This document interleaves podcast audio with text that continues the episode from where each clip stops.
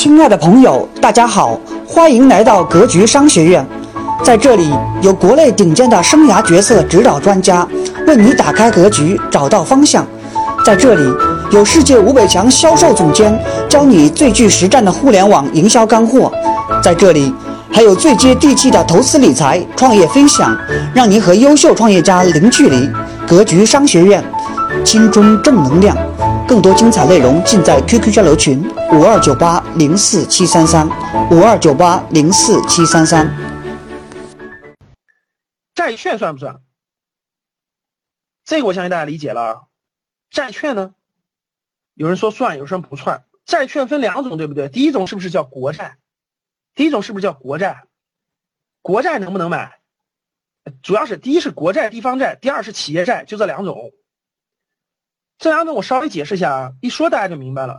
第一，国债当然可以买了，但是国债的收益率不高呀，比银行高，跟理财差不多呀，对不对？低收益产品，主要是个保本跟抗衡通货膨胀，低收益产品 5%。你说年轻人，你说做这个你不现实啊，还是我那句话，大爷大妈做的。第二个叫企业债，企业债不像个人发行，大家都知道，企业债向谁发行？向基金发行，向机构发行。所以大家听好了啊，债券分两种啊，第一种叫国债、地方债，就叫政府债，咱统一叫做政府债。第二种债叫做企业债，比如说银行可以发企业债，比如说阿里巴巴也可以发债，这叫做企业债。国债个人可以买，但是国债的收益率太低了，大家都知道，5%。大爷大妈买的，不是教室里的人买的。那企业债你能不能买呢？企业债不向个人发行，企业债向机构发行。什么叫机构？像银行、保险公司、基金公司等等等等。所以说呢，你买不了这个债券，你要买只能通过债券型基金。待会儿我让你看债券型基金买，大家明白了吧？债券型基金，所以它就归到基金了。所以这里面基金咱们划掉，不能买啊。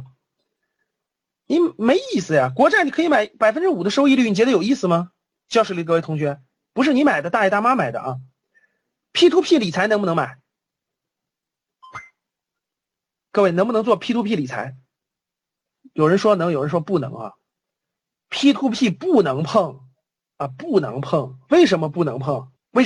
各位，第一， P2P 全国有1500家的公司，大概有1200家，到现在应该有1500家。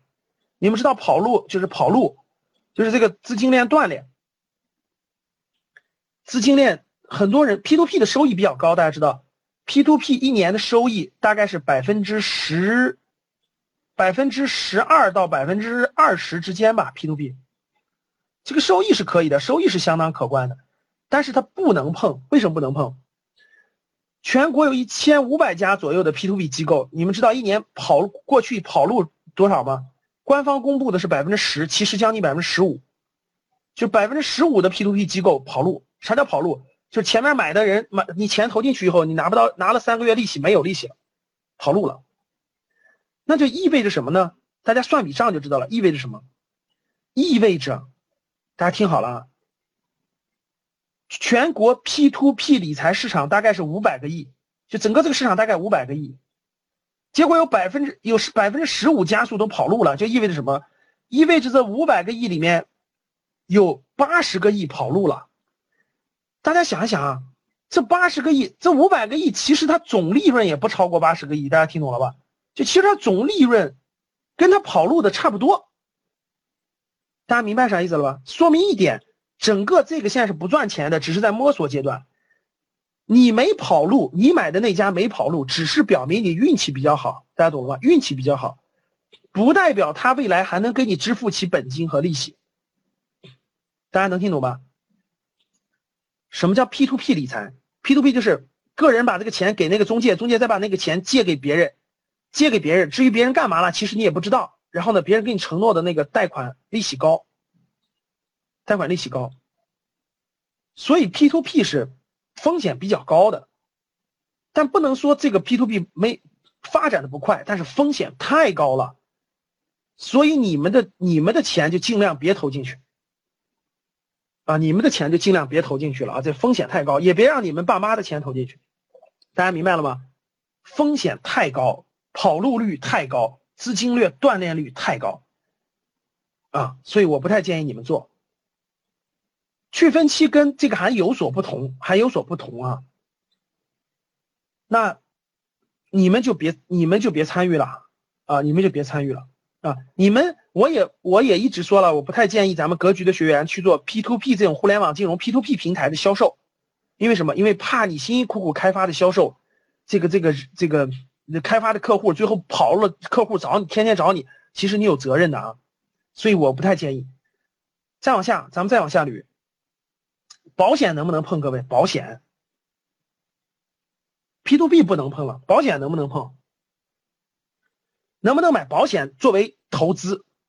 能不能买保险作为投资？这个是非常非常关键的一点。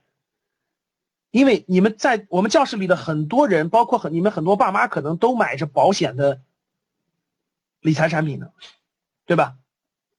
好的，各位听好，保险里头分很多种啊，我们一种是这种什么车险啦，什么疾病险啦，这种我们就不多说了，它属于是那种保障类的啊。它说保障类的，社保不算，社保不算，社保是国家的一种基本保障。它不算，我说的是商业保险，各位，这里面要加一个词叫商业。我说的是商业保险，而且我指的是保险里面的理财和投资部分。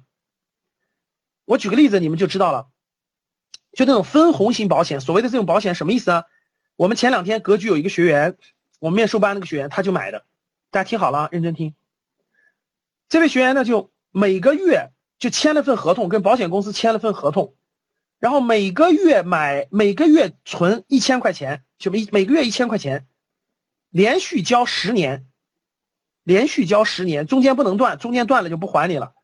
然后连续交10年，然后呢，交完以后就不用交了，20年以后还你150%，或者200%，等等等等，这就叫做分红型啊，等等什么保险，而且周期很长的。很多人是不是给小孩也买这种保险，对不对？这能买吗？这能买吗？这完全不能啊！这还用问吗？因为你和保险公司签的那份合同，中间根本就没有资产，大家听懂了吗？你根本就没有跟资产做对价，你对价的是货币的购买能力。大家想一想，今天一个月存1000，1年12000，10年是不是12万？20年以后，你甭说罚你10，就算罚你20万，哪怕罚你20多万，大家想一想，20多年以后那个购买力，20多万的购买力已经贬值到什么地步了？可能还不知道，还不够现在的5万块钱呢，对不对？懂我的意思了吗？所以说，所有这种保险，所以各位听好了，保险公司的那个资金的成本是最低的，是负7%。我问两个问题，你们知道巴菲特是怎么起家的吗？巴菲特就是控制了一个保险公司，然后拿保险公司的资金去做投资的。那我问你们，我再换个角度问你们，保险公司的股票可以买吗？保险公司的股票可以买吗？为什么可以？为什么可以？你看，第一，你知道保险公司那产品其实是亏钱的，不能买，但是你为什么还能买它的股票？为什么？道理很简单呀，因为来格局听我课的就1042个人，全国有13亿人没有听啊，就这么简单啊。我问你，我的影响力大还是满大街的保险公司的广告大？我问你们，满大街是不是保险公司的广告？你们去商业街上去看去吧，商业街上最大的广告牌是不是广告？是不是中国平安、新华保险、太平洋保险？是不是他们的广告？你说是我的影响力大还是他的影响力大？其实就这么简单的道理嘛，因为买的人很多呀，大家懂了吗？真的就是这个道理。好了，那保险公司的这种所谓的分给小孩买那种，你也别买，回头我教你应该怎么给小孩投资理财，这个就可以攒够出国的留学钱。保险公司的产品其实最后退还给你的时候，价值其实已经非常非常低了啊！很多人是不是买的？来，教室里买的人打个1，不管是你买的还是你家人买着的，你家人给你买的打个1。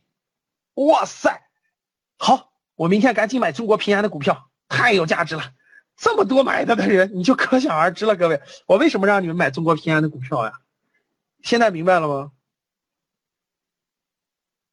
这种典型不能买啊！我为啥前阵给你们推荐？就每个月存，每个月死存这种，各位听好了。回头我教你个方法，定期定投基金的方法，其实你用不了2年你就看出来了，比你这好的不知道多少倍了。而且很多你发现没发现，保险公司是在银行里驻点，然后忽悠你，对吧？买多少年多少年，然后怎么地，是吧？好了，回去以后拿出你的合同，赶紧看一看怎么停，就是怎么能让它损失最少，然后怎么能够停。你看，我给你们举个例子，各位听好了，各位听好。投资任何东西的时候，第一条，各位听好，投资任何东西的时候，第一条不是把钱给他，是看什么地方能够领到钱。我重复一下这句话，就是你买进任何东西的时候，你头脑当中第一反应是你在什么地方卖出。重复一下我的话，各位，这句话非常关键。当你买进任何东西做投资的时候，你第一反应其实不是它贵还是便宜，而是你通过什么地方可以卖出，就是卖出渠道在哪。我问你们，我随便举一点，你们是不是都认为钻石很有价值？是不是钻石很有价值？各位，教室里的各位，结婚的时候买钻石的打一，打算买钻石的打一，已经买了的或打算买了的，什么钻石恒久远，一颗永流传，对吧？好，现在教室里的人告诉我，你想卖钻石去哪儿卖？想卖钻石的去哪儿卖？现在给我打出来，谁知道？谁知道到哪儿去卖钻石？就是当你买完那个钻石，你觉得它很有价值，它可以保值，你告诉我去哪儿卖？看到没，各位，所有人写的都是当铺。你拿上你的钻石到当铺问一问，他收不收？你们去问问他收不收。有人知道哈，上海有一个钻石交易所，说的没错。你去问问上海钻石交易所最小克拉是多少克拉的，你去问一问最小克拉的。你们买的那根本就不够最小交易单位的，懂了吗？不够，你们的钻石家用的这种根本就是那个根本就不够交易级别的，根本就没有人收。其实你就买了个玻璃，懂啥意思了吗？其实都不知道你。我举一个钻石的例子，不知道的人好好去查一查我们格局视野以前发的文章，然后好好看看就知道了啊。所以以后你们结婚时候要买什么？买戒指买什么？教室里很多女孩多哈，以后买什么戒指？买铂金的，对，买铂金的，买铂金的，别买钻石的。那铂金的万一遇到个战乱的话，戴在身上还能换2两小米呢，备注能让你活1个月呢。看过1942吧？你戴个钻石，我跟你说，战乱年代你连2两小米你都换不出来，我跟你说。好了，这不说了，我想说的是什么意思，各位？所有的投资买的那一天一定要知道什么地方卖出。我现在问你们，保险公司，当你把这个钱交给保险公司之后，现在所有人你回答我一个问题，你们谁见过保险公司领钱的窗口在哪儿开着？谁见过？教室里各位这么多人买保险的，谁去保险公司领出来过钱？给我打一。就是老师，我去保险公司领出来过钱，打一。知道窗口在哪开着，这真算是不错的了哈。好，各位，车险不算，车险是一个大众普通险，国家规定的强制险的啊。好，各位，你了解理赔窗口在哪儿啊？露露说对了，是吵架才领出了一小部分，说太对了。你们发现没？保险公司领钱的窗口都开在了。就是交钱的窗口特别富丽堂皇，发现没？交钱的时候特别富丽堂皇，然后服务态度特别好。你们去看看领钱的窗口开在哪儿，然后你看看你要添多少单子，你要看他多少嘴脸，你要听他说多少话，要把你跑断腿，你要领多少钱，你自己去看一看啊。特别是那个中国平安算最好的，特别是什么中国人寿这种，我跟你不把你给气晕了，我跟你说，你绝对领不出来那个钱。不相信你就去试一试。好了，不说了。总之就是一句话啊，这个认为保险是理财的，你大错特错了啊！赶紧回去梳理梳理去啊，要不然的话绝对是一个无底洞，最后你拿到的钱连个厨房的一块板砖都买不了了啊！好了，不说了，往下走吧。期货我讲过了，那我们再聊聊期货。各位，期货是普通人玩的吗？各位，期货是普通人玩的。期货包括什么？比如农产品期货啊，比如说农产品期货啊，这个稍微对稍微补充一句啊，刚才讲的保险，有些人说老师，那有些保险是，举个例子啊，比如咱们出去旅游，比如车险，比如咱们出去旅游一段时间买个旅游险单独的，这些是可以买的。所以大家要记住，旅游保险产品你就买那种一事一议的。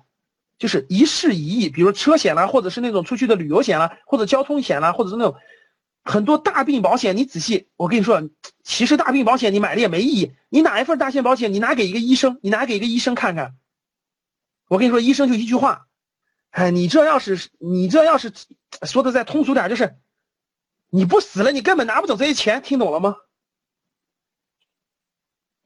你去拿一张大病保险的单子，然后你拿到一个医生，你让医生看看，医生怎么说，你就全明白了。啊，你要是不那啥了，你根本就领不走那点钱啊！你别叫那些病，医生一看那所谓的大病保险，直接一句话，你这不进太平间根本领不走这些钱，放心吧。你永远算计不过这帮做保险的，我跟你说。所以说，各位，与其把钱扔给保险公司买那，还不如锻炼身体呢，每天啊。不过有些可以买啊，像一些车险呀、啊，像一些有时候的一些单独的险啊，还是可以的啊。好了，不多说了。这个，总之，这个，作为投资产品来说，投资分红型保险来说，我已经说过了，绝大部分人别选了。我们看期货能不能碰？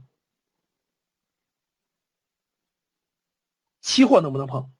各位一般人别碰，你也碰不了啊。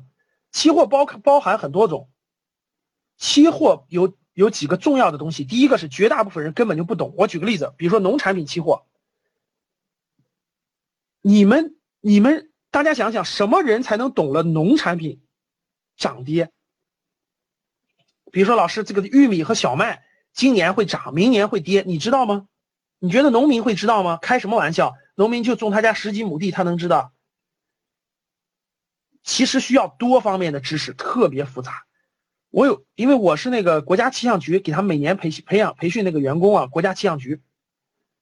然后我有一次我发现一个气象专家，我看完我才崩溃了。人家那些做农产品差不多，比如说他是研究全球气象的，他看到那个巴西今年的雨量过大，就说明什么要涨，咖啡要涨价。他看到那个东南亚地区今年的雨量要减少，要干旱，说明什么，泰国香米要涨价。哎呦，你要不懂这，你说你能研究得了吗？所以这个东西根本就没法碰啊！这是第一点。第二点，所有的期货交易都要用杠杆。什么叫杠杆？各位，杠杆就是需要借资金或者是借货，融资融券、融资融货，只要是杠杆的，各位记住，就没有底线。大家记住，就没有底线。就是比如说你投个100万，你说我亏光就完了，其实就没有底线，它有可能让你赔500万都有可能，大家懂了吧？没有底线的投资项目千万不能碰，待会儿我会说天条的。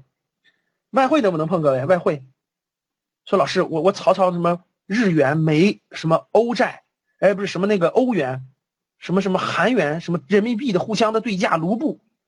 各位听好了，外汇的炒作跟期货一样，它俩必须要有杠杆和保证金交易，这种根本就做不了你。千万别碰，而且你也不是国际问题专家，对吧？